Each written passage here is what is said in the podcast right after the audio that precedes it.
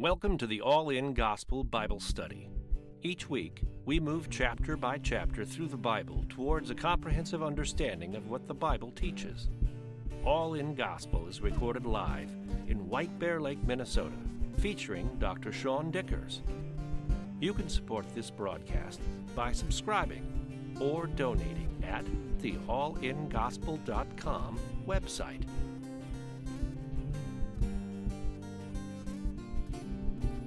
All right, so we're going to pick up uh, Matthew chapter 10. Uh, and when he had called his 12 disciples to him, he gave them power over unclean spirits and cast them out, and to heal all kinds of sickness and all kinds of disease.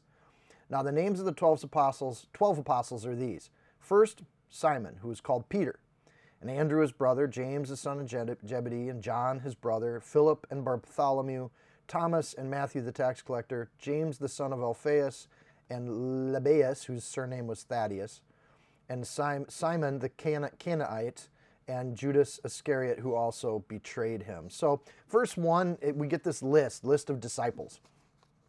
It looks a little similar to, um, to what we saw when he gave them power over unclean spirits, he cast them out, healed all kinds of sickness. Looks really similar to chapter 9, 35 uh, where that's what Jesus was doing. So we see as, as we move into this new section, so far we've established Jesus is the legitimate uh, heir to the throne, as we saw in chapter 1, chapter 2, uh, and chapter 3, that, that Jesus is, uh, has the makings of Messiah. Then in chapters 5 through 7, he gives a Sermon on the Mount. And he outlines this is what the new kingdom looks like. So if Jesus is king, and this is what the new kingdom looks like. Then in chapters 8 and 9, Jesus, uh, you know, the way Matthew is structured it is this kind of theme of king in the first section here. And then in chapters 8 and 9, he goes out and exhibits through power over all these things that we see in chapter 1 that legitimizes the claims that he's made and legitimizes the outline that he's made in, in, in the Sermon on the Mount. So Jesus is setting up a kingdom where there has to be a there's a structure in the kingdom. There are administrators of the kingdom. There are so theme number 2 as we're moving into it here is this is how Jesus is going to take his kingdom as king and administer it through his disciples and through his what, we're going to see here is our, our apostles. And that there are people in the kingdom that do different things. And this, this first group that he calls, this 12, has been a group of people that have been called out of the multitudes. Ma- uh, Matthew 9 36, when Jesus saw the multitudes, he was moved with compassion because they were weary and scattered like sheep having no shepherd. And then he said to his disciples, Truly the harvest is plentiful, but the laborers are few. Therefore, pray to the Lord of the harvest to send out the laborers in his harvest. He pulls aside these disciples, these people that got in the boat with him, right? The people that are willing to answer the call and the things of this world aren't getting in the way for them, they need to be laborers. So, what we see in chapter 10 is Jesus is going to set up how to be a laborer in his kingdom, which is absolutely applicable to how we live our lives and how we do things. Um, and the first thing he asks him to do in verse 38 of chapter 9 is start to pray about this. So before we do anything in the kingdom, Jesus has his own disciples start to pray, even though he's right there and you'd say, well, why does why do they need to pray? Why don't they just like talk to Jesus? And, and and we get back to kind of one of those big principles of prayer. Prayer is not to change God. Prayer is to change us. So when Jesus sees a need in the kingdom, the, the harvest is plentiful, but I don't have enough people to go out and do this. He asks his people to start praying about it because it changes us when we ask that God to do things that are within God's will. We start to align with it. Not only that, but if you're praying about it, you start to form a, a vision for how to do it, right? And then it, it occurs to you, maybe I'm the one that should be out doing these things. So you get that kind of the, the way in which Jesus brings people in is oftentimes to see the need is the first step when we bring that need to the Lord. It's the first step in maybe saying, well, maybe we should do it. So you go, you go to a church and they don't have, you know, a, a youth center. Well, start praying about it. And it might be that the Lord starts to open doors for you to start organizing that. So instead of putting that need on other people, we say, okay, maybe this is an area God's calling me to serve in. So notice that then in chapter 10, after praying about it, he calls his 12 disciples to him so they draw closer to Jesus. and then he gives them power to do the things he's asked them to do. And in this case, the harvest has to do with the things Jesus has already modeled for them in chapter 8 and 9. He does all these miracles. Now he's going to empower his, his apostles to do the same kinds of miracles to get the attention and to point people to Jesus. And it's not about them. The rest of this chapter is going to be like, it, we don't want you, this isn't about you standing out and you making a bunch of money or you being the center of attention. It's about you preparing the way for the king, just like John the Baptist did. So in verse 5, he, he's going to send them out. And, and we see this process. You pray, you get close to Jesus, you're empowered to do a thing in the kingdom and in the body, and then you go out and you do it. And, and so Jesus is expanding the ministry here. And in that, in the incarnate form of himself, he can't get out to all these towns, and it will save an enormous amount of time if people go into the town first and say, Jesus is coming, and they repeat what Jesus said on the Sermon on the Mount to get people coming, and then the crowd is waiting when Jesus gets to the town. And and this is a key part of like the calling of Messiah. He's going to go to every town in Israel and preach generally what he preached in chapters 5 through 7. Which again is why I think that we have a pretty accurate account of what was taught in that teaching because it's the kind of the opening salvo for Jesus' ministry and he would have done it multiple times. So the disciples are going to go into a town. Jesus is going to follow behind when the crowds are ready to go. And then when he's done with his teaching, he's going to go right to the next town where another set of disciples have already got things ready to go. And it's efficient. This is kind of like a, a um, you know, they used to call them whistle stop tours in American politics, where the candidate would get on a train and the train would just stop at each station and the candidate would kind of give his speech off the back of the train. Well, somebody had to go ahead into each of those towns to make sure that the audience was there for when the train pulled in with the candidate. So as Jesus is, is moving throughout Israel here, he's sending them out to kind of expand that ministry and get things going. So um, that's where we're headed. The disciples, interesting kind of flip in terms here. We have the multitude, people willing to hear Jesus. Then we have the disciples, people willing to learn from Jesus, that when he goes up on the mountain, they come and follow right? So that's a smaller group. But now we get a different name, which is called apostles, one who is sent out. So a disciple in the Greek is a learner, somebody who learns from Jesus. And now we have apostles, somebody who's sent out or, or doing work on behalf of Jesus. This is going to be a smaller group. It's so small, we're down to 12 now. We went from multitude to disciples to 12. And the apostles being sent out, 12 is not an insignificant number. Again, Matthew's writing to a Jew- Jewish audience. So when he picks the number 12, that says something to Jewish people. Uh, 12 is the number of government or of earth being administered by God, God's plan for earth. Three times four. God is the number of three, and then earth is the number four. So when you have three times four, that number equals God's plan for administering his will on earth. And, and, and, and, and they get that out of a history of, of uh, gematria or number usage in the Bible. Either way, we see that in Matthew because it's relevant to the Jewish people, and it's how part of how Matthew communicates to the Jewish people. There are 12 tribes of Israel. There are the elders of the 12 tribes, there happens to be 12 of those. So when they administer God's plan in the Old Testament, it happens through these this this 12 groups of people or 12 divisions. There are 12 pillars at the altar in Exodus 24 4 for Moses. And the altar and the plan of the Mosaic priesthood is part of how God administered on earth. Uh, the breastplate of the high priest has 12 stones in it. Exodus 28 11. The bread in the tabernacle, how God relates to humanity. Leviticus 24 5. 12. There's 12 rods, there's 12 spies that go into the land. It goes on and on and on. So you can do a whole study on the number 12. Uh, point being here, it's not insignificant when Jesus is establishing a new kingdom and he's a new king that there's a new governing body to oversee God's plan on earth. And when this number 12 gets used here, it would be just as offensive uh, to the Pharisees as Jesus calling himself Messiah. Um, so Jesus doesn't send everybody to do this, but he does says some. That's, so that's another thought here. The disciples, the people learning from Jesus, that's a wonderful thing and it's a beautiful thing. But not everyone is sent out in this particular role. God chooses and selects people to do parts of the work. I think in the in later on, in, you know, Paul talks about that there's parts to the body, right? And not everybody in the body does the same thing.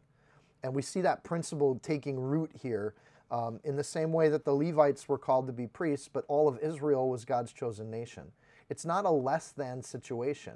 um, but it is an honor uh, to be able to serve God in the ministry to get the harvest and to bring that harvest in. So, uh, another thought of this list that he has of these disciples. Uh, there's whole studies of like there's wonderful books on the personalities of all the disciples. Like it's like a giant Myers Briggs uh, um, spectrum of personalities here. Um, that we get uh, various amounts of detail on various disciples. Like Thaddeus, we really don't hear much about him at all, uh, leading to the idea that he maybe was pretty introverted and, and kind of quiet and a supporter or a prayer of the other disciples, an encourager. Um, but we do know this about this list of disciples. That not many of them are wise after the flesh, and not many are mighty, and not many are noble, are called, 1 Corinthians 1.26. God doesn't call the prominent people that the world has established as doers, as, as um, influencers. God doesn't, fishermen in the, in the first century are not influencers, right? So tax collectors are not people that are going to connect with the Jewish population. Zealots are not people that are going to connect with the Gentile Romans. He selects people on this list that actually hate each other, right? So really the only two people on this list that have any kind of extensive education beyond like the normal elementary primary school kind of education would be Matthew and Judas right? Matthew, a tax collector, and, and Judas Iscariot means man of the city, or it could be someone from the city of Cariot. Um, but either way, Judas would be somebody from the cultured city. It's like saying Judas, Judas from New York, you know, or Judas, you know, Judas from the big city. Uh, and Matthew, the tax collector. So there's only two people that maybe have some sort of level of higher education. Uh, the core here is, though, that they're all disciples. Uh, you can't be an apostle unless you're a disciple. You can be a disciple without being an apostle. But you have to be a learner first. You have to come to Jesus first, uh, verse 1. Eh, before you can go out and represent Jesus, you actually have to have Jesus talking to you.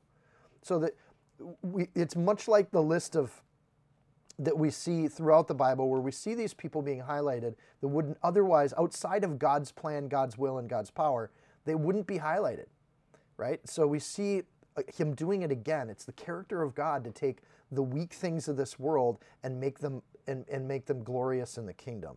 But we, so there's a diverse group of people here. It gets broken down in different different ways. The list of disciples is in Mark 3, Luke 6, and Acts 1. You see, so there's four lists of disciples. In every one of those lists, um, there are there are 12, uh, and they they are in you know could be clustered. A lot of commentators say they're clustered in groups of four because then you get the three times four uh, number that works. In this particular list, if I just read it at face value, it looks to me the way the sentence structured is that they're grouped in twos. And part of that is Mark 6 7. He called the disciples, uh, um, the 12, and began to send them forth by two and two and gave power over unclean spirits. So two and two could be he sent them out in groups of four or he sent them out in groups of two. And, and, and depending on how you read Mark 6, the way Matthew's structured is it sounds like he's got teams of two that are being sent out. So Peter always being first in all four of these lists, Judas is always last in all four of these lists. Judas always has the qualifier, the one who betrayed Jesus, in all of these lists. Um, and we have some name changes that happen. So we get Peter and Andrew always getting paired, James and John always getting paired. Uh, they were brothers. They probably were close and they were connected in that sense. Um, we get Simon, whose name means shifting sand, uh, also called Peter the Rock, uh, implying that this has been written after Peter takes leadership of the church, right? And it's written after Judas betrays Jesus. So we have Andrew being kind of an inviter personality. Uh, James and John, the sons of thunder, the Thunder Boys, uh, Boanerges. Um, later on, John kind of becomes the disciple of love, right? So there's character changes that happen through these names. Um, there's a church tradition here that that uh, James and John uh, would have been cousins of Jesus. Again, it doesn't say that in the Bible, but it does. A, a lot of early church tradition has that being the case. Uh, the link being that the belief that Salome and Mary were actually sisters. Uh, and if you want to get into that, you can. It, it, doesn't really change the meaning of our text today, so I'm not going to get too far into it. Philip's always listed fifth. James, the son of Alphaeus, is always listed ninth. The same three guys are with those two, um, which is again where you get this image of groups of four being set up. Um, but the Bible doesn't focus on the people, and, and it, it, it really focuses on the work, not the worker. So we don't see a lot of detail around some of these disciples, frankly, because it's not that important. Jesus could choose anyone and call them forth and send them out. Uh, a couple things so we don't stumble on these things. Uh, it says Simon there, the Canaanite. Um, Cana- Canaanite. Notice there's not two A's in there. It's not Canaan the pagan. Uh, so all of the disciples are Jews. Um, it, it, the Canaanite implies more that he's from the city of Cana. Um, and Simon is in other gospels called Simon the Zealot, um, who somebody, the thing with a zealot is the zealot group of people would train to kill Romans and kill those that served Rome. That was their mission. And they did it through intrigue, they did it through assassinations, uh, but their goal was to help, uh, help the, he- the Hebrews to regain their nation. Uh, so they were definitely uh, Zionists in that sense, uh, but they did it through violence and guerrilla warfare, and they, they um, were trained to do that. So when they say Simon the Zealot, it means he came out of this community of people that were so de- dedicated to that politic uh, that they're willing to kill for it. Um, and then you also have Matthew on the other side of that equation, which is somebody that Simon would have been trained to kill. So, in any other context other than the church, other than Jesus' disciples, these two guys would have been like, it would have been a death match. Um, and Simon would have likely won that death match. But either way, when Jesus calls people together from absolutely opposing sides of the political spectrum, he tells them to love one another. Because if a zealot can love a tax collector, God's got to be involved. They're, they're in a different kingdom when that happens. You know Christians by how they love.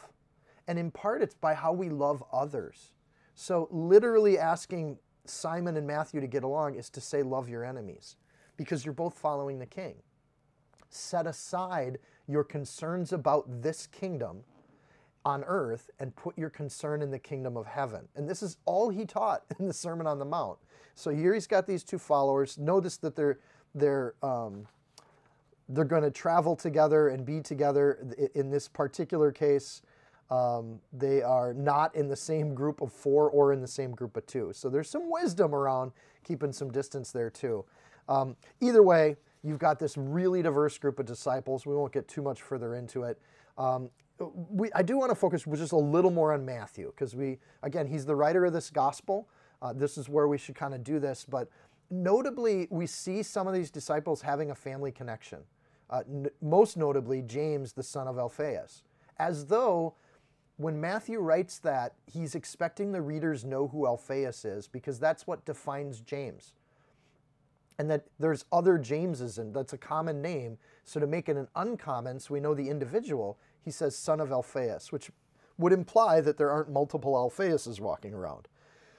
That in saying that, we know who this person is. Well, in Mark 2, verse 14, he calls Matthew by his new name, Levi, and he says Levi, the son of Alphaeus. Well, people trip up on that because they say, well, that's an inconsistency. It's not an inconsistency.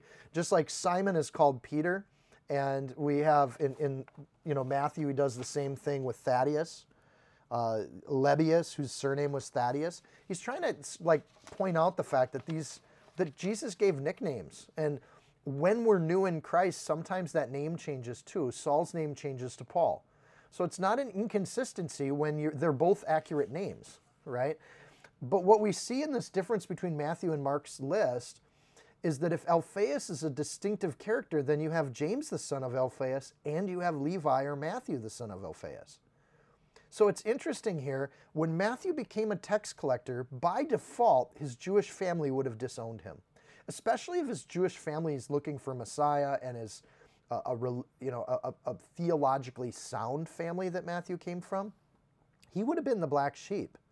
So when he's disowned, in order for Matthew, if Matthew is a, a decent, good person that respects those traditions, when his family disowned him becoming a tax collector, which is likely, very likely, uh, it doesn't say that happened, um, but it, for a good Jewish family to continue to own their son, th- there would have been a disconnect there, right? And to disown basically means you're not to call my, yourself my son anymore. So when Matthew gives this list, Mark is really blunt and straightforward, right? He's kind of the person who wrote with Peter. And I think Peter's pretty fearless and truthful. And this would have been something that kind of, uh, you know, clearly Peter writing through Mark would have been setting that right a little bit. Um, and in Matthew, following Jesus and being renamed Levi, there's a new creation there that would once again then be connected to Alphaeus, right? Who's maybe a respected person in town, a respected citizen. So where Matthew's friends give him that honor, he, in order to honor his father, does not give himself that title. And he, he gives himself the title of Matthew the tax collector, his old self. Um, at some level, it kind of shows you the heart of just Matthew being humble, Matthew remembering his roots, Matthew giving glory to God by acknowledging where he came from. Um, and you see just this idea of um, this respect that, that Matthew's having by not naming his dad because his dad disowned him. So he, to name him would be to ignore and dishonor his own father. Uh, so when Jesus says, love one another and respect one another, when the Ten Commandments say, honor your father and mother, you see a, a Matthew trying to do that. It's, I, I think you see a Matthew trying to do that at some level here. So either way, we'll go on. So now we know who the who the apostles are, who's going to get sent out. Uh, next, we need to know where they're going to go. So verse five, Jesus gives directions on that. These twelve, Jesus sent out. Again, that word sent out is apostello, uh, uh, uh apostle, and and commanded them, saying, "Do not go into the way of the Gentiles, and do not enter a city of the Samaritans, but rather go to the lost sheep of the house of Israel." Now, Jesus already had success with the woman at the well and the Samaritan city, so Jesus is going to connect with Samaritans. This is not an issue of don't preach to the Gentiles. On this particular missionary mission, he's telling them where to go. So when God calls people to go to a certain place, that excludes other places, but it's not exclusionary of God of those places. So God will get to the Samaritans, but this mission, that's not what it's for. And, and when he's commanding us, his, his disciples, to become apostles, he gives direction on that. And it's not that he's not taking care of the other places, it's that for us on this mission, we're going to go in this place. So Jesus gives them a, re- a, region to go to, and he limits them to the house of Israel. This is part of the mission. It's a consistent principle. Romans 1:16, I'm not ashamed of the gospel of Christ, for it's the power of God and salvation to everyone that believes, to the Jew first and also the Greek. Israel's a special nation to God, has been since the beginning of founding it when God made the nation. It's the only nation on earth that can really claim that God founded it, uh, that it was done apart from any sort of human uh, power or conquest.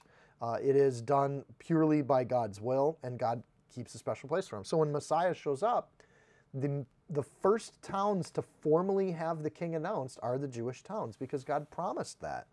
He commands them in verse 5, perigelion. The command there is Again, getting used to the idea that God commands his servants. So if you've given your life to God, God may command you to do things. And he's not your master if you ignore his command. Like by definition, uh, that doesn't work. So he commands them, perigelion. It is to declare something or to transmit a message. So he's passing along an order to these apostles that he's sending out, and he wants them to say something. Uh, so as he does that, sending them to the lost sheep's part of the mission, the house of Israel, Israel's part of the mission, and God, uh, God sees Israel as a nation, even though they don't have a country. So in the first century, Rome rules this territory, right? But according to God, Israel, these are these are Jewish cities that we're talking about, and God still sees a nation of Israel in verse six um, that that the world doesn't acknowledge at this point in history. So fascinating that we live in an era when there's actually an Israel uh, established again in the land, um, which tells you something about where we're at in God's plan. But there's an ultimatum from the king there to give the, this advanced message and to go out. This message has been 1,500 years in the waiting for these towns. So it's only right to proclaim it. Uh, and, and it's important that they do. It's time for the owner of the vineyard to come back to the vineyard and hold the, the vineyard keepers accountable for their behavior. Matthew 21. The sheep have no shepherd, as we just saw at the end of chapter 9. The, the people keeping the vineyard are in a little bit of trouble with God because there's no shepherd guiding the flock, and this is God's flock. It doesn't belong to the Levites, the Pharisees, the Sadducees. It belongs to God, and they're stewards of his flock. So, to reach these people, he's sending out these disciples to multiply the message. But the message stays the same. So, even if they go out in groups of 10 and they're all doing these miracles that he's empowering to, them to do, then that means there's miracles unrecorded that they're all doing, but they're unrecorded because it's not Jesus doing them. So, there's six more resurrections and there's six more messages getting preached, and there's that many more cities that Jesus can get to in a day. So next we see what they're supposed to do, verse 7. They're supposed to preach. As you go preach, saying, The kingdom of heaven is at hand. Heal the sick, cleanse the lepers, raise the dead, cast out the demons. Freely you've received, freely give. Now, in chapters 5 through 7, they received the word of God through the Sermon on the Mount, and now they're supposed to give it. So they give it, and then in chapters 8 and 9, Jesus healed a bunch of people, and maybe even healed some of the disciples because he says, Freely you've received, freely you've given. And that could mean they received the teachings of Jesus, verse 7, but it could also equally mean they received some healing from Jesus, verse 8. And so he's modeled it, he's done it before, they've seen it done, now it's time to copy. So he's, he's creating apostles to speak his word. When a good messenger speaks for a king, they speak it word for word. And this isn't just ancient world, this is still today. An ambassador of a king is supposed to represent what that king says accurately. So that's their call here. Matthew 4:17, Jesus began to preach and he said, "Repent for the kingdom of heaven is at hand." Right? And in verse 7, what he's telling them to say is, "The kingdom of heaven is at hand." it's the same message word for word. So they don't have to imagine what they're going to say. They've already been given words to say. And you know, the same is true for us. We don't have to come up with new and inventive ways to repeat what God has already said. Or people wonder, well, I don't know if God's talking to me and I'm trying to hear what he said. Well, have you been in the Word and have you prayed? Because that's what we see we're supposed to do. And God's given us lots of words in the Bible. It's a thick book.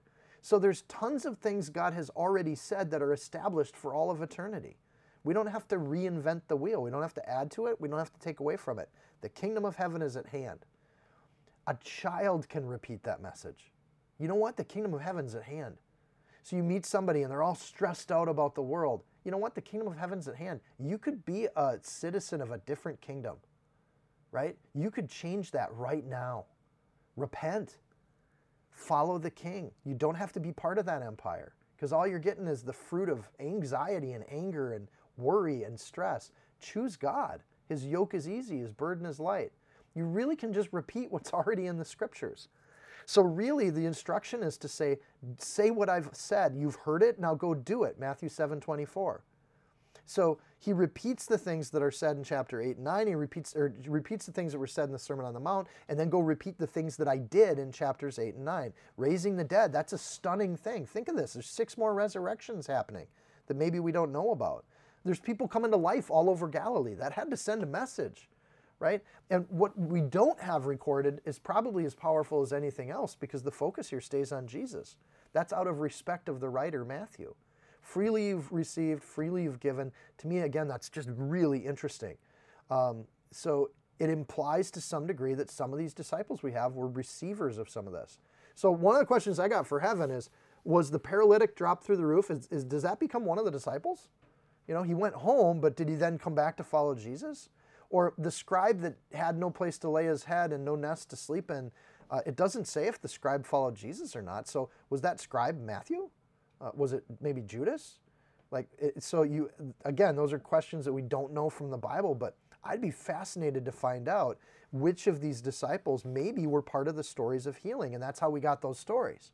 So just a thought, just a thing there The point here of just freely giving, freely receiving, few different layers to that. One, when we do ministry for the kingdom, we don't get rich off it. Like at a very practical, worldly level, we're not here to get money. And if you look at the next verse, verse 9, it's very clear this isn't about money.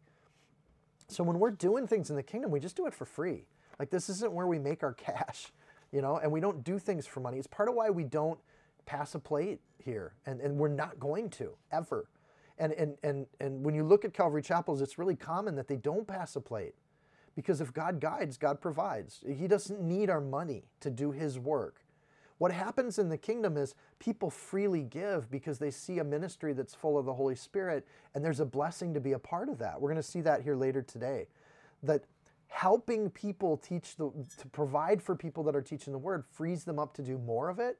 God actually blesses that and honors it as though you're the peace person teaching the word. So what happens in the kingdom is when the spirit starts to move, people are moved by that, and the people that have resources say, "I want to give my resources to where I see the Holy Spirit moving." And then that ministry has all the resources they need. They never have to beg or ask. Uh, they're not paupers. And, and I think Jesus is trying to teach his disciples this, this core idea that when we serve Jesus, he'll provide for us. We don't have to try to turn that into something that provides for us.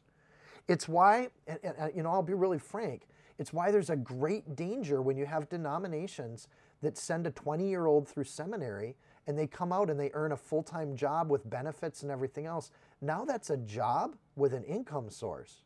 And that's dangerous to the ministry. It's dangerous to the church because they don't want to then preach on something that would offend tithers.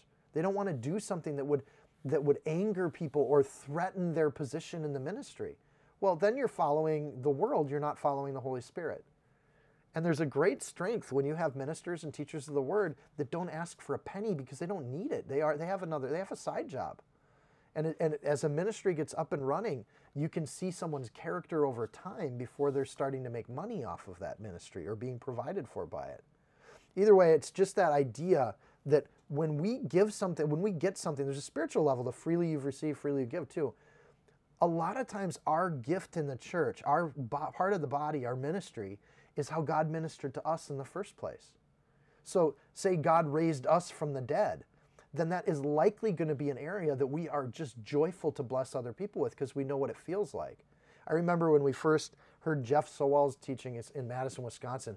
What a blessing to just hear a chapter by chapter teaching delivered with the work he would put into his teachings, the, the rigor he put into it, uh, learning some of the Hebrew and some of the Greek. But it wasn't about that. It was that God blessed that ministry through the Holy Spirit because this is a guy trying to be faithful. He's given his whole life to the kingdom.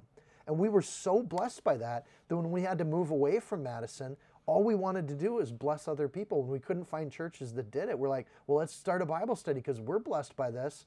We know other people will be blessed by it. And then suddenly that thing that God blessed you with is the very thing that you can then bless other people with because you're so appreciative of it. Freely you've received, freely give. And when that happens, just give it away and, and there'll be more. Uh, prov- provide in the Greek that's obtain.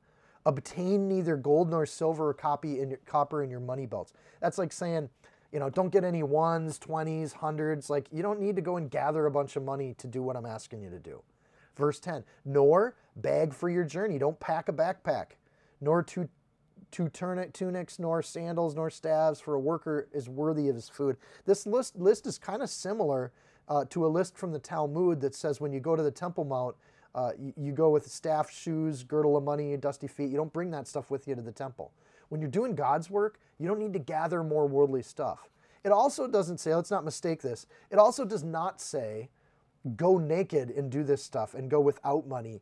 It basically says, do not go gather your, don't stockpile. You don't need to go back to your house to fetch another tunic so you're packed for the trip. You don't have to pack the kitchen sink.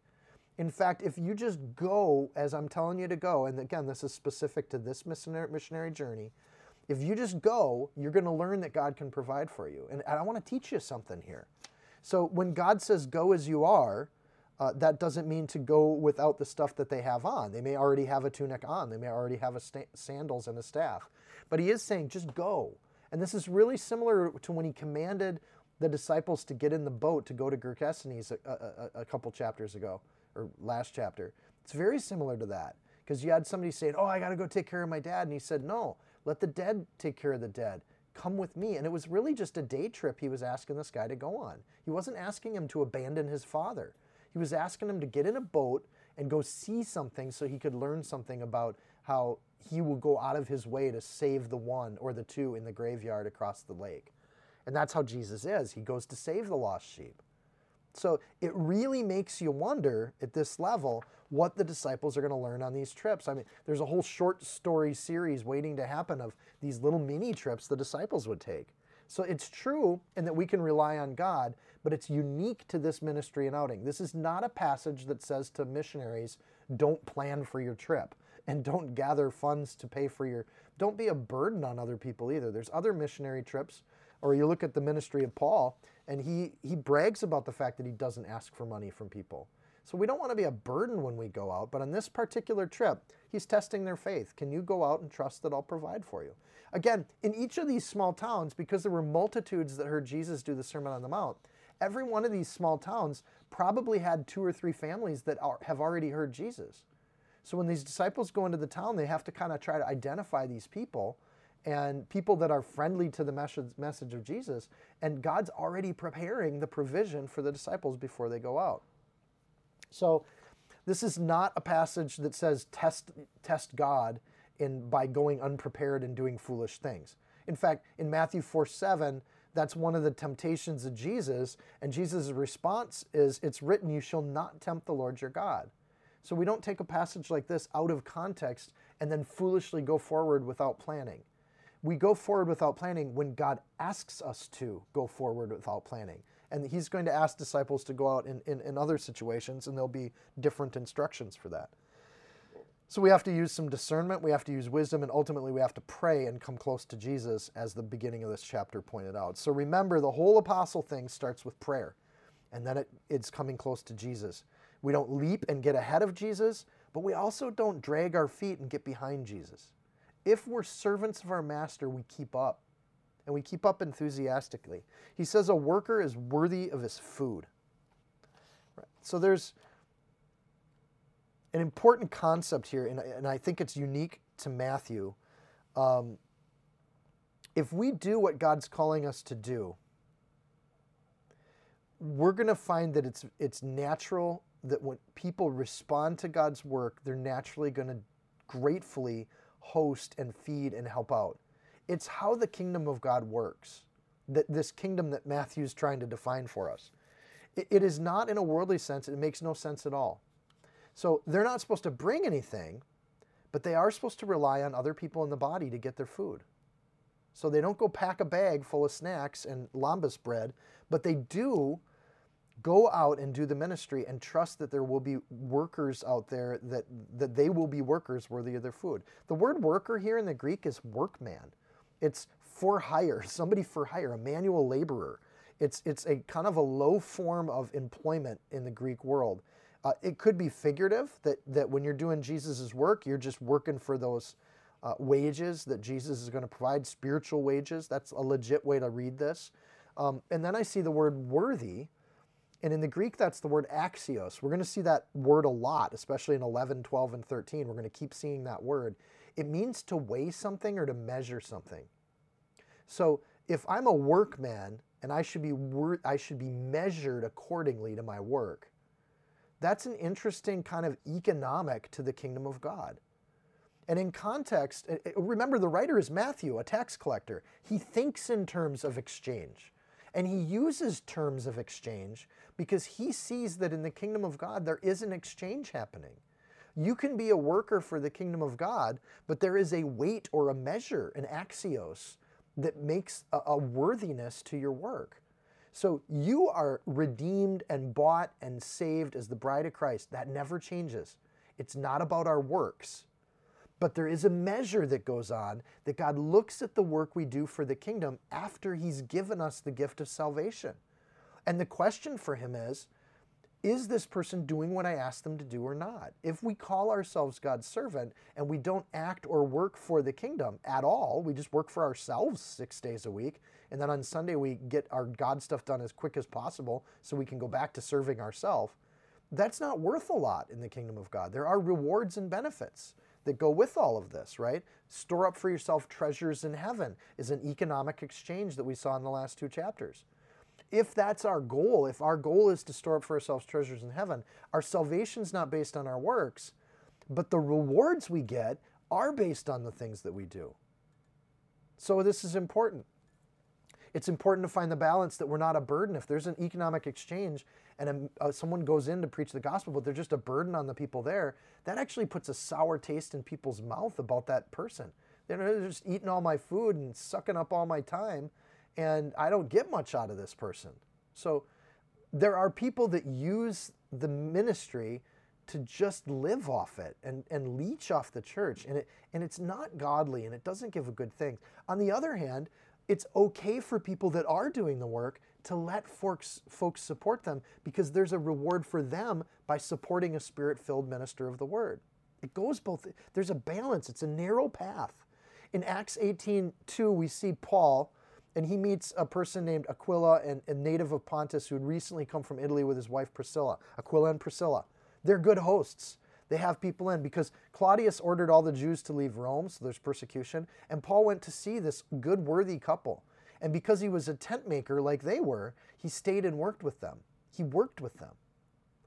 Every Sabbath he reasoned in the synagogue trying to persuade Jews and Greeks.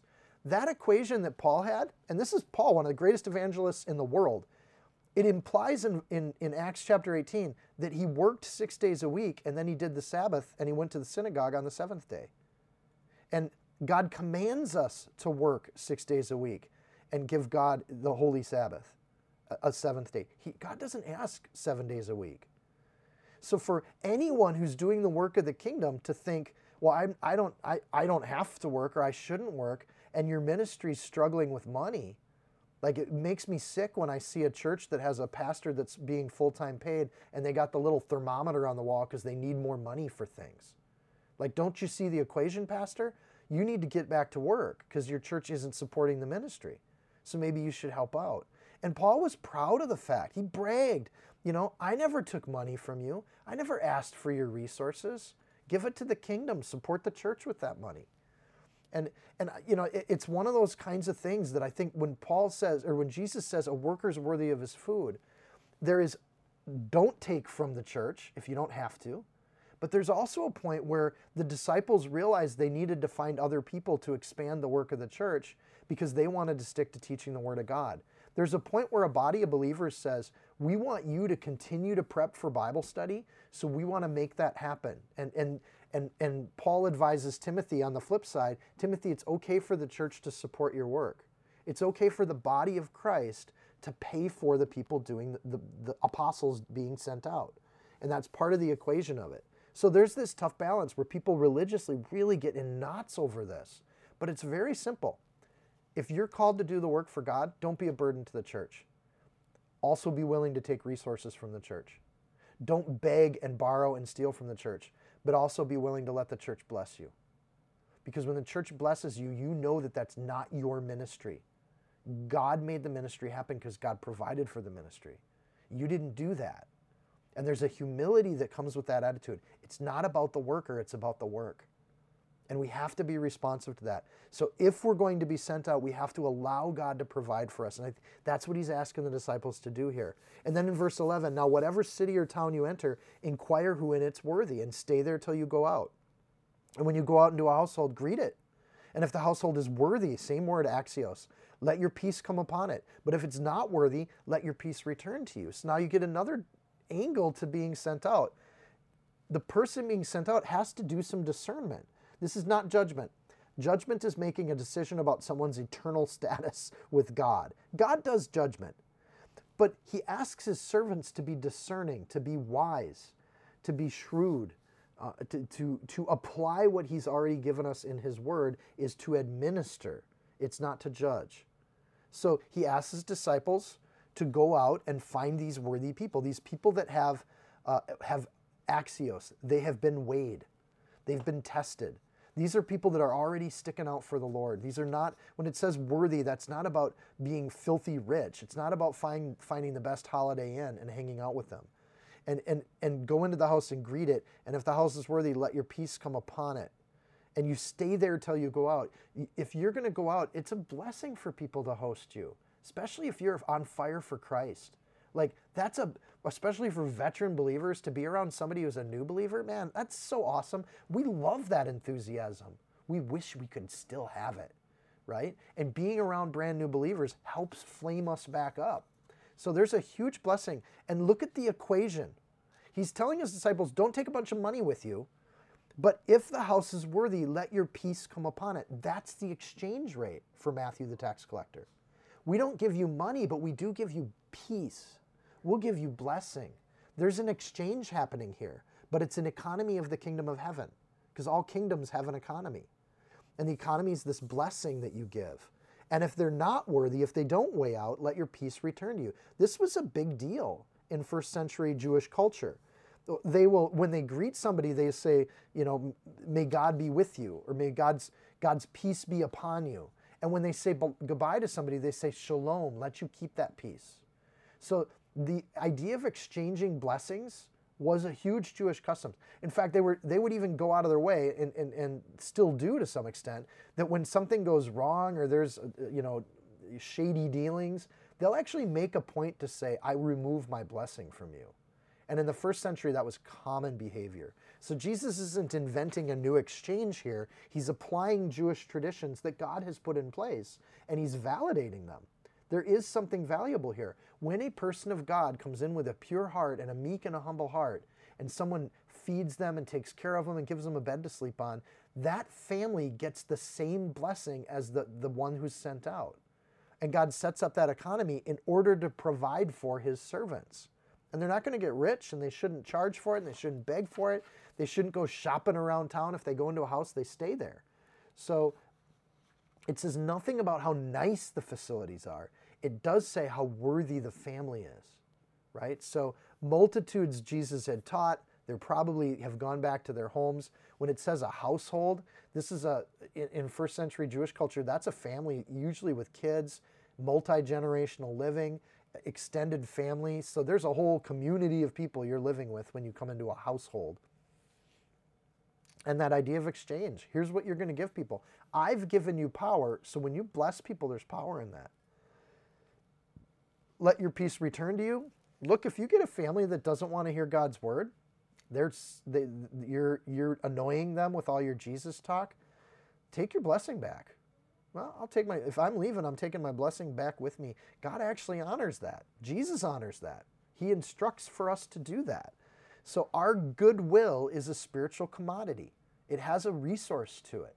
And that resource isn't from our own strength and our own power, it's straight from God.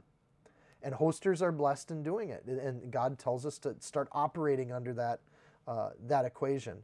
So Israel's getting a chance because they're the roots of the kingdom of God. They're getting a chance to be part of it because God's fair, right? They, the Pharisees and Sadducees have screwed up, but you know, Priscilla and Aquila, they're they're part of the part of the program. And if the Jewish people won't host God's people, Gentiles will. First to the Jews, then to the Gentile. Malachi 3 9, right at the end of the Old Testament. God says through his prophet, You're under a curse, your whole nation, because you're robbing me. Bring the whole tithe into the storehouse, that there may be food in my house. Test me in this, says the Lord Almighty, and see if I will not throw open the floodgates of heaven and pour out so much blessing that there will be not enough room to store it. When we give, even financially to the kingdom of God, when we give our time, when we give our hospitality, when we give and take our peace, God honors all of that. It's the only area of our spiritual walk where God says, Test me in this. Challenge me. Try me. People that struggle by clinging to all their resources that God's given them in the first place, it's just a struggle. It's a curse. You're under a curse when you do that. So, in, in this instruction from Jesus, sending out his apostles, he's giving Israel a chance to get out of that curse and to give the blessing of peace to individual households. All he's done is he's allowing individuals to make a choice versus working with entire nations. So, here you go. The kingdom of God starts to have an economy. Verse 14. And whoever will not receive your words, re- receive you, hosting, or hear your words, right? Rejecting the teachings of Jesus.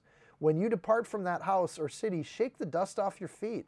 Assuredly, I say to you, it will be more tolerable for the land of Sodom and Gomorrah in the day of judgment than for that city. So they've had a chance, and they choose to reject the words of God. If that's the case, there's a justice that's going to happen. God doesn't force anybody to be part of the kingdom. So you find the worthy people, and if they don't prove to be worthy, if they reject you, verse 14, you walk away. Uh, the clauses do not receive, do not hear, has to do with both hearing God's word and serving God's servants, right? When he says your words, We know that in, in verse 7 and verse 19, these are actually Jesus' words that they're repeating. And it, it's generous for Jesus to say if they don't hear your words.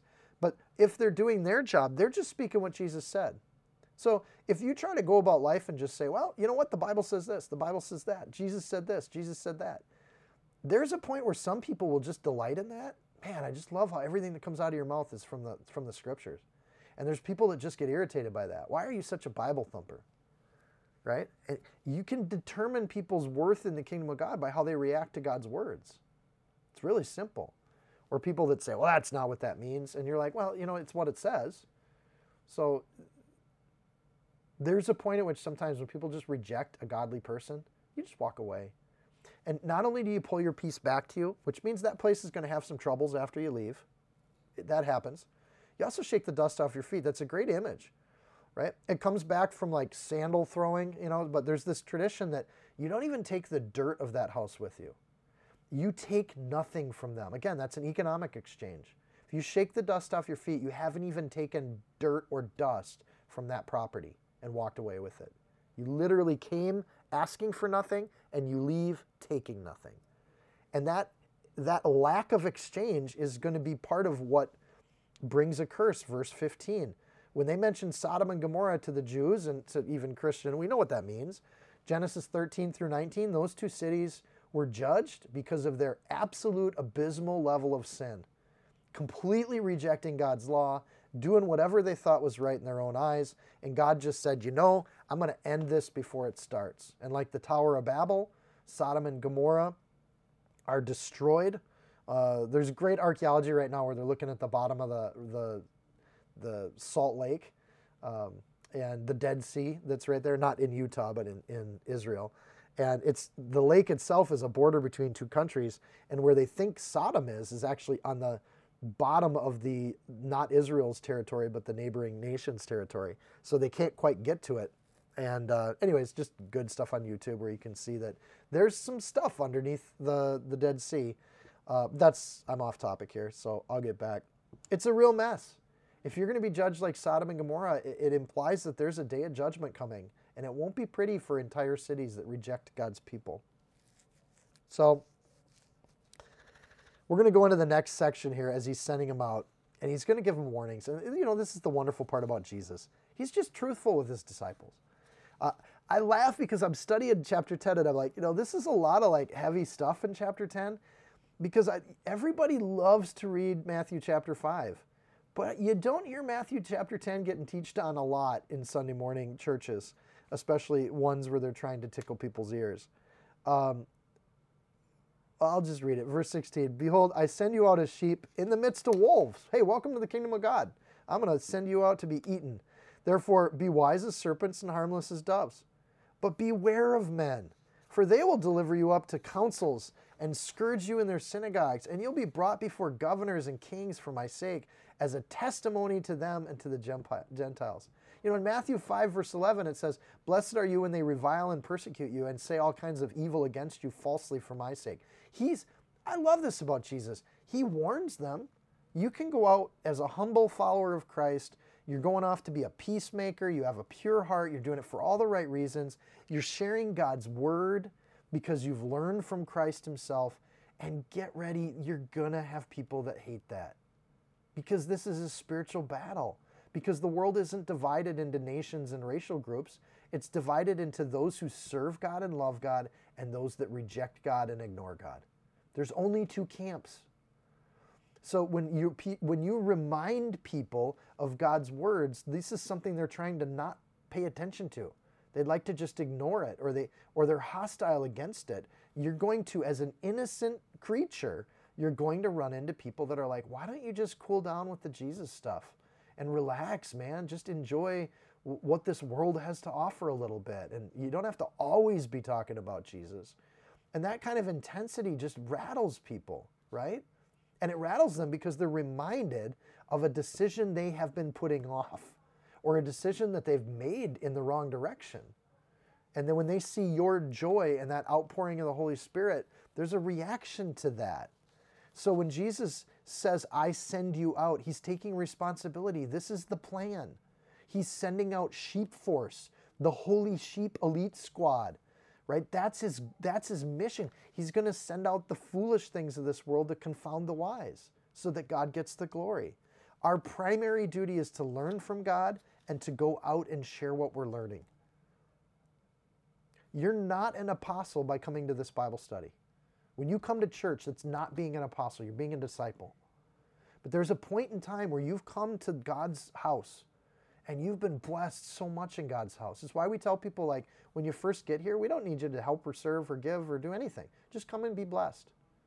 Because there's a point at which you start overflowing with that blessing. And it's natural and it's good and it's holy. And you're just like, I'm so blessed. I'm tired of sitting back just taking all the time. I want to give. And we're like, ah, that's God developing the right heart. You're not given out of obligation. You're not given to try to get attention for yourself. You're not giving so that you build connections and get hooked into the community. You're just given because you've been given to, and you've allowed people to bless you. I think that's what Jesus is doing with his disciples here. They've never experienced having people just be nice. Like this is pre-Christian world, and people don't just say, "Let me offer you a meal." That's unheard of, right? This is not a wealthy community we're talking about but God's doing something in their heart and they're realizing if people offer me food all the time, there's a point in time where somebody comes to my town to minister and I'm ready to offer food because I've gotten so much from others. Freely give because you've been freely given too. And for that equation to happen, I have to receive the blessings of God before I can give the blessings of God, right? I just think this is beautiful. So, notice another thing you're going to be delivered to the councils, but you'll be scourged in the synagogues. Be wary of this. Verse 17, beware of this. Don't, he's, he's not sending out his disciples with, with unicorns and butterflies. He's sending them out with truth. Be completely tuned into this fact. It's not the civic councils you need to worry about, it's the synagogues. It's the hyper religious, legalistic, think they know everything, but have no fruit in their life people. Those are the people you need to worry about. They get violent. They don't want to just get rid of you or shut you up. They want to kill you. And there's this I, this furious red-faced anger that pops up when you tell people to their face that they're outside the will of God or that God says this and they don't agree with what you're saying, which is why it's important. We just plagiarize the word. We don't add to it. We don't take away from it because then we can do that with the complete wisdom of God coming through our mouth and we act as his messengers.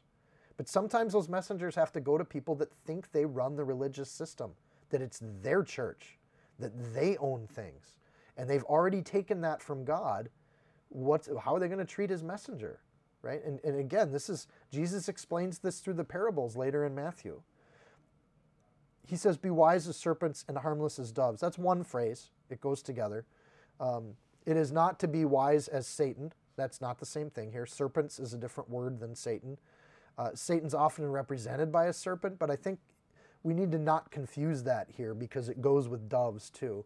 And he's taking serpents and doves, there's a contrast there. He's taking wise and harmless as a contrast. The wisdom here is the wisdom of survival. You're going to go out with nothing, you need to be kind of wise. You need to use your head, right? So when we march out in the name of Jesus and we do foolish things, God's never asked us to be foolish. He's asked us to be wise, right? So what is unique about snakes is that everyone attacks them because they're cursed.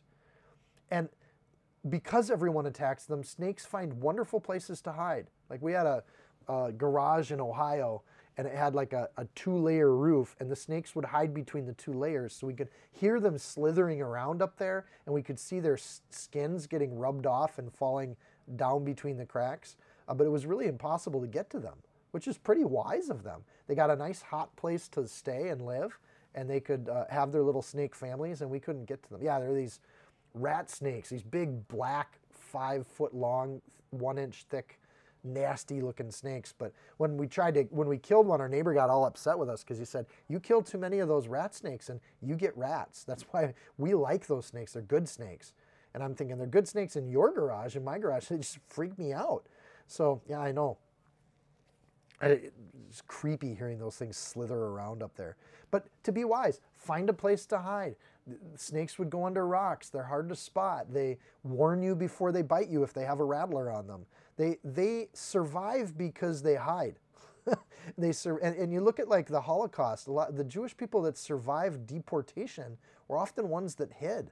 And those stories are the ones we remember. There's a discretion to wisdom. So this isn't wisdom in terms of being full of guile and plotting and planning and manipulation. No, it's that's why the doves part is added in there. But it is wisdom is where you sleep and where you find a home and how you determine who's worthy to stay with. How long you stay in a town versus when you get out of that town, right?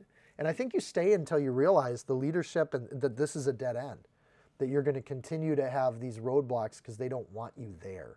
And once you determine that, it's they're worthless. They're worthless people. And they're not for the kingdom of God and the economy of the kingdom, there's not a lot of time you want to waste on those folks because they've already determined that they're right.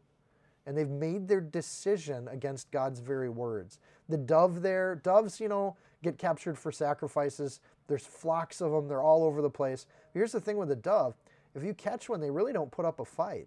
They're pretty harmless. They don't bite, they don't get after you. Um, so when you have this contrast to the, the, the serpents and the, the doves, be real and, and responsible, and, but don't be aggressive and don't have an agenda and don't try to push people. Uh, so there's, there's a balance here. It's tough to go out and evangelize because how do I go out and just be wise and shrewd, find worthy people, connect with people that want to hear God's words, but also be harmless? And I, I don't want to go out and do damage to God's reputation by being annoying to people and to be bothering them. So knowing how to enter into conversations is something you, you got to see, learn from veterans that do it, but you know when it's wrong because instead of drawing people to Jesus or instead of getting people to hate you for the words you're saying, people just hate you because of your horrible social skills. And that's not honoring to God. I don't want them to be mad at me because I'm being rude. I want them to be mad at what God says in their life because they've honestly heard what God's word says through me. There's a difference, and it's a subtle one which requires wisdom to get. And it requires the, the, the Beatitudes, it requires that disposition that he outlines in chapter 5 in order to kind of capture this. But again, he's talking to his apostles now for a particular missionary journey. And he's sending them out with these truths that they're going to have so that they'll be a testimony before governors and kings, it says in chapter 18. That's the idea. And he's, again, he's talking to fishermen and he's telling them they're going to be before governors and kings. That's a pretty bold prediction there. And the fishermen may be thinking to themselves, well, if I'm, I'm just a fisherman, what am I going to say if I'm before kings and Gentiles? And, you know, verse 19 then says, but when, you del- when, you del- when they deliver you up, don't worry about what you should say, for it'll be given to you in that hour what you should speak. For it's not you who speaks, but the Spirit of your Father who speaks in you. If they've learned from Jesus, they already know what to say because Jesus has already said it.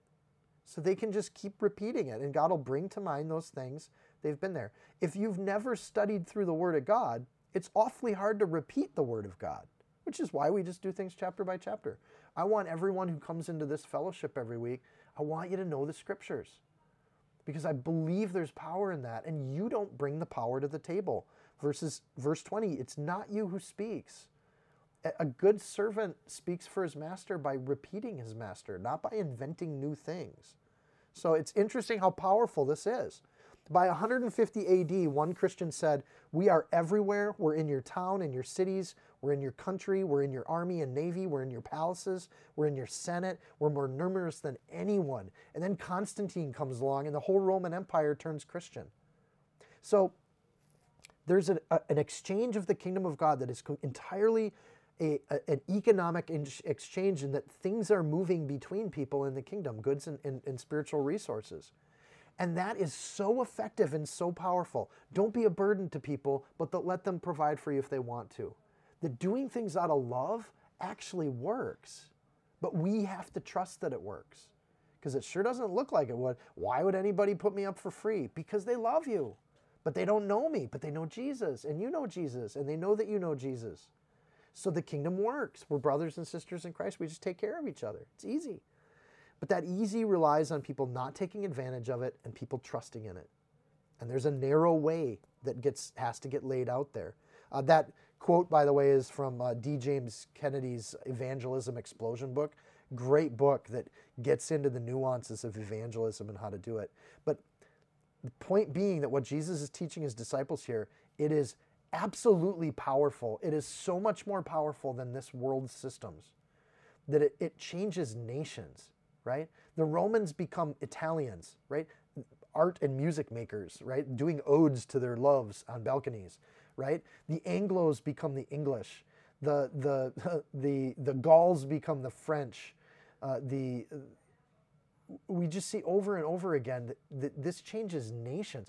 My goodness, the Swedes be, or the Vikings become the Swedes. How much more of a transition do you get? Right? This is just how God works. I just if we trust in this system, God can change nations. But we have to do it. We don't just go to church and go home and not do this. We have to actually do it. Verse 19, but when they deliver you up, don't worry about how you, you, you speak. It's the, uh, part of the equation here is we have to trust in the Lord. To worry is the opposite of trusting in the Lord. If we trust in, if we really trust in a chair, we just sit on it. We don't think about it. It doesn't take tons of work. If we have faith that the chair will hold us, that faith is then easy because total faith means we don't even think about it. We just sit on the chair. If God's kingdom works, we just sit on the chair.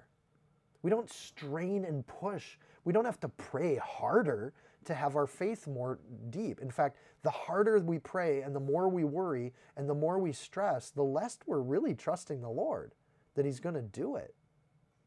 So we pray, but we pray in the sense of like finding God's will.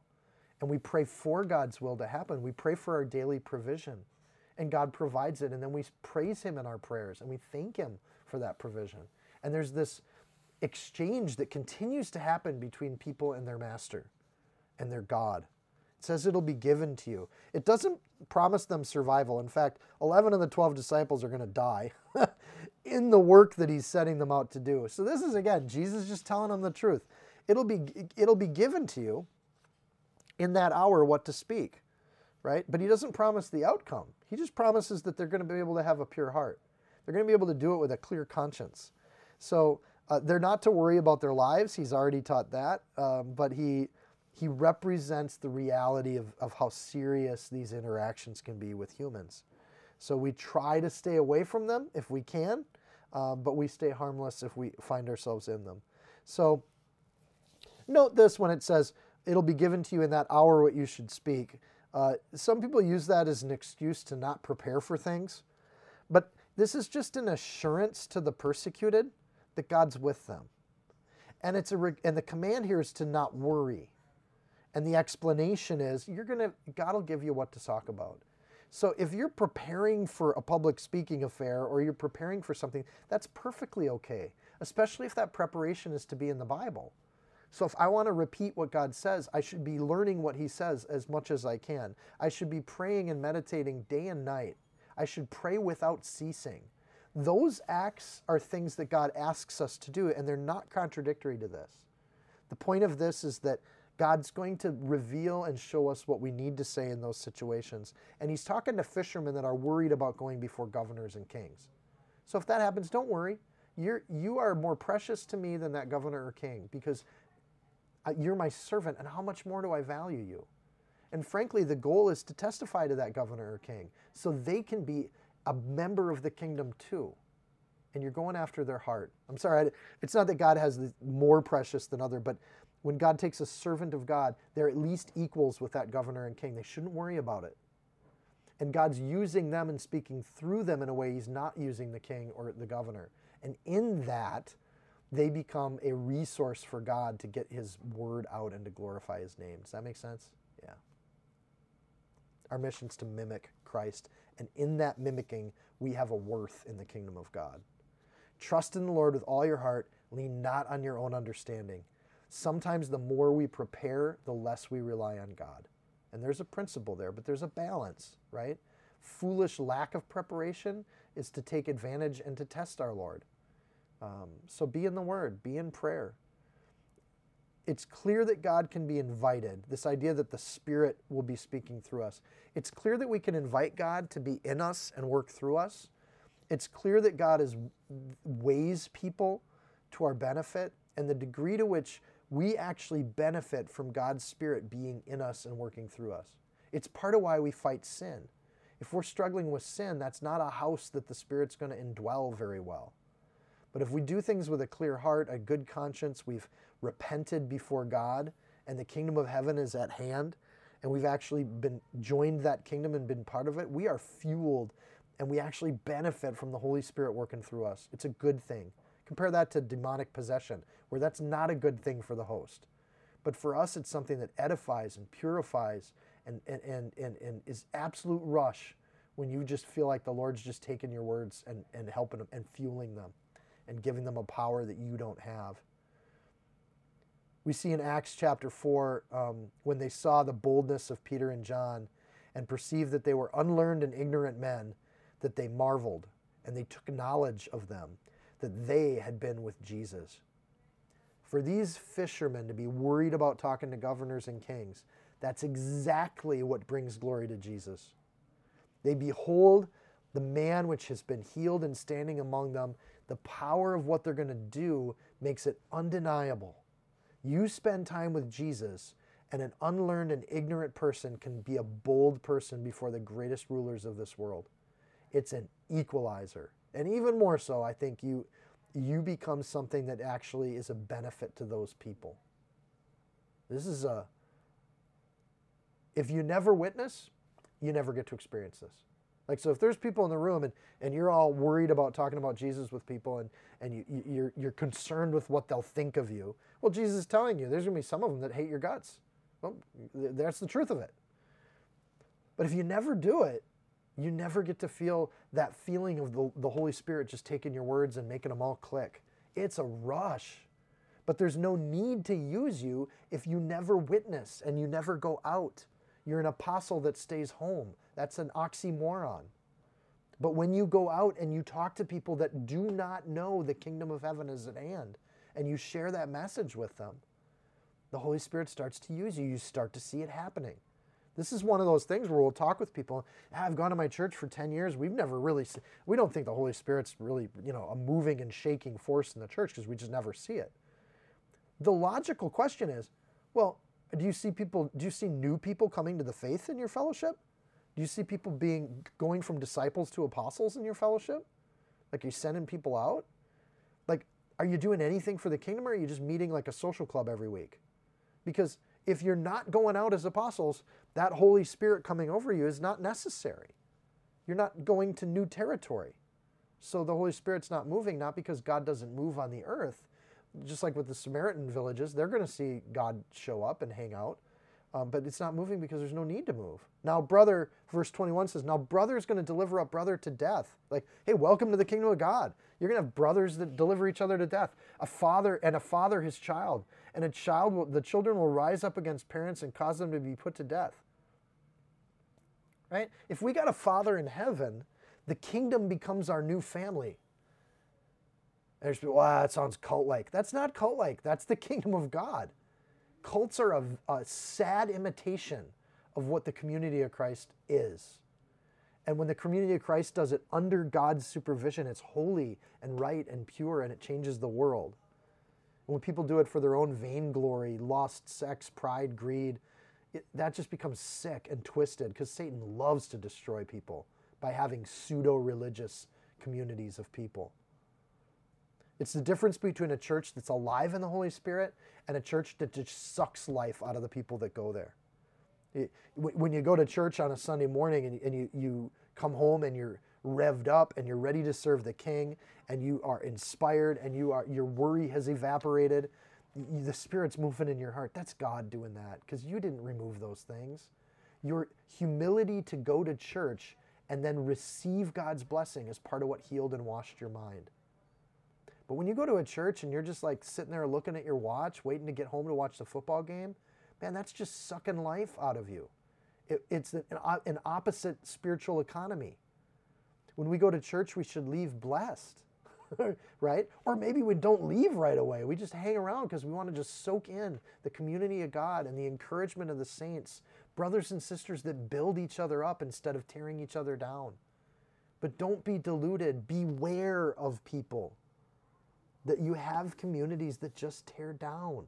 They don't want to hear the words of Jesus. You know, you got Isaac who digs wells and Philistines who steal them. Don't go to a church that steals your joy and takes that away. Walk away. God still loves you. He's still on his throne, regardless of what community you go to. So, children rise up against parents and cause them to be put to death. There is a dividing line with Jesus Christ. Verse 22 Jesus just gives it to him straight, and you will be hated by all for my name's sake. But he who endures to the end will be saved. And when they persecute you in this city, flee to another. For assuredly I say to you, you won't have gone through all the cities of Israel before the Son of Man comes. Again, Jesus refers to himself as the Son of Man. It's a messianic title. There's an immediate truth to this in that they're going to go out to these cities and Jesus is following behind them, right? That's the immediate situation. They're messengers announcing a king, the king's going to show up. And Jesus is going to leave where he's at in Capernaum before they finish getting to all the cities. So don't sit and dwell in a city that's not spiritually receiving the words of God. Don't do it. I had one young lady that was talking about a church she was going to, and they taught something that was absolutely contrary to the Word of God. I can't remember what the topic was, uh, but we just got done learning in our Bible study like one concept, and she's like, "Man, I was just at church, and they taught the exact opposite." And so we went to the Word of God, we looked at it, and I'm like, "Is that, you know, is that clear?" She goes, Yeah, it's really clear. I think this church was teaching something that was not in line with the Word of God. Here's the advice for 23. When they persecute you in this city, when they're doing stuff for His name's sake, they're doing things contrary to the Word of God, flee to another city. And I'm like, you can just walk away from spiritually dead churches, but contrary to Christ churches, you got to run. Just flee. Get out of there. Don't spend another day of your life with that kind of ministry because you're responsible for the ministries you choose to attend. There is a worth being measured and a weight being held, and your discernment is being watched by God. So, are you going to give to those kinds of things? This passage is also fairly prophetic, and people do read this as prophetic. Um, when we want to get to the um, cities of Israel, that's immediate. But if you want to read the cities of the world, and that this is part of like kind of the Great Commission. I don't think it is because later in Matthew we see the Great Commission. This isn't that missionary journey. This is different, and this one's focused on Israel. Um, but there, people do read this and they say, "Wow, look, people are going to persecute." It seems odd that you'd have meek, nice people, meeking people that get that that that get hated. But that's true. In Matthew 8, Jesus had a whole city of Gergesenes send him packing. They sent packing the incarnate um, presence of God in their city. So it does happen. So Jesus gets persecuted first, and then he asks his disciples to get persecuted too. Later on with the Great Commission, he is crucified and raised, and he's going to ask a lot of his disciples to go right to martyrdom, right? Not the whole church, but the apostles, the ones that are sent out. Uh, not the whole, the people hosting these folks aren't necessarily being hated. So this is part of the body of Christ. There's people that go out and they're okay with this. I don't mind that people hate me. I'd rather be in love with my God than to have people love me for not having a God. But this is a promise. It says you will be hated. Constant trials. You join the battle, you jump onto the battlefield, people are going to shoot at you. That's the equation. So God doesn't say, Come follow me, I'll be your buddy. He says, Come follow me, and people are going to hate you for it. Right? Are, are we okay with that? And the, the, the layout that he gives is in verse 21 like, this is going to split your family. If you get excited about Jesus and when you see your brother or sister and in your biological family and you're always telling them about Jesus, there's going to be a point at which they ask you to stop it because they don't want to hear it unless they're believers too. And then they're like, oh, I'm so glad you're in the faith now and we can talk about these things because they're blinded to it and it causes a division.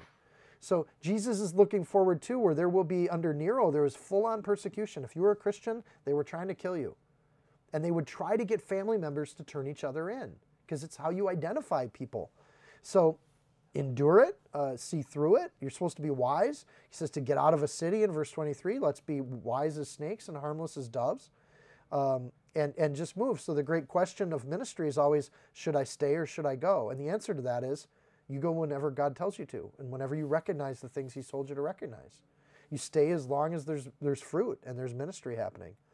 There's more people getting killed today than there were even under Nero. So, right now, about 300 Christians per day are getting killed. About 2 million uh, Christians per year are persecuted or given a different set of laws because of their lifestyle choices. Um, we, we see around the world today more people getting martyred than we have in the last 2,000 years. It should say something about where we're at in God's plan. And God's promise that He's going to return not only is true for these disciples, but it's true today too. There, there's going to be a time when, when Jesus returns.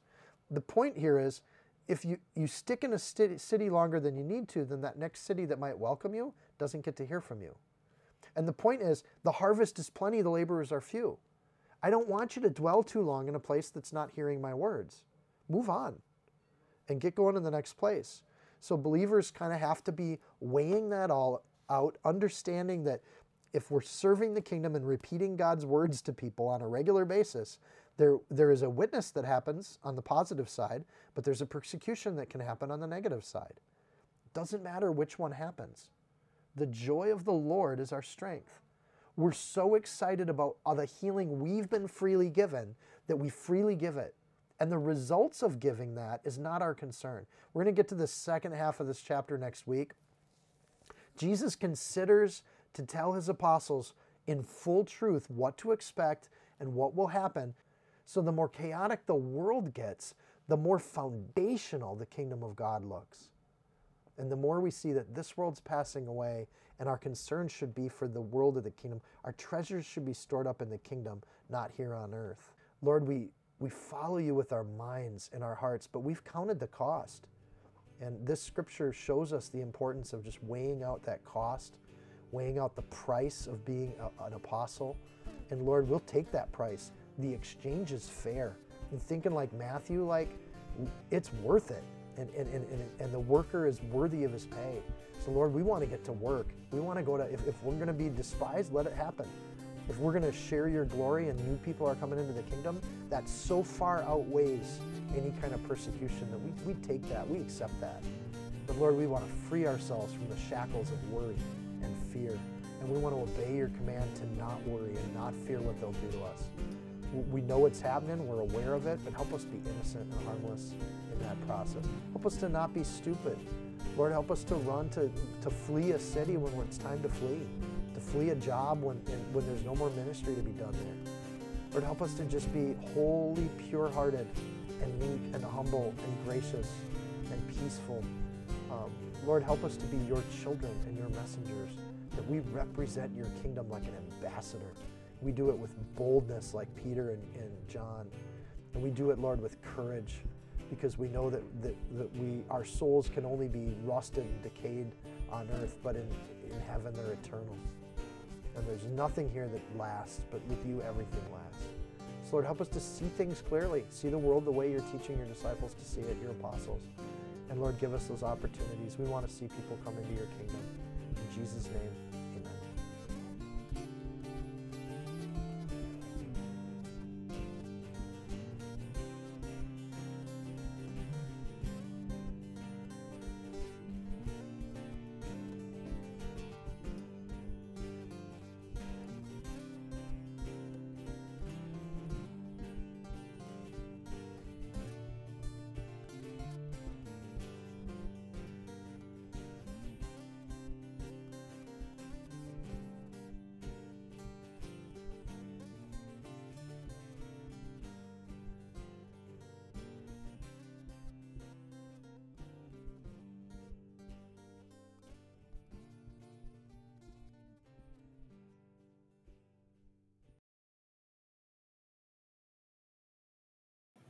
If you found this teaching helpful, insightful, you can support this podcast by sharing it with a friend. Screenshot it, tag it, post it on your social media.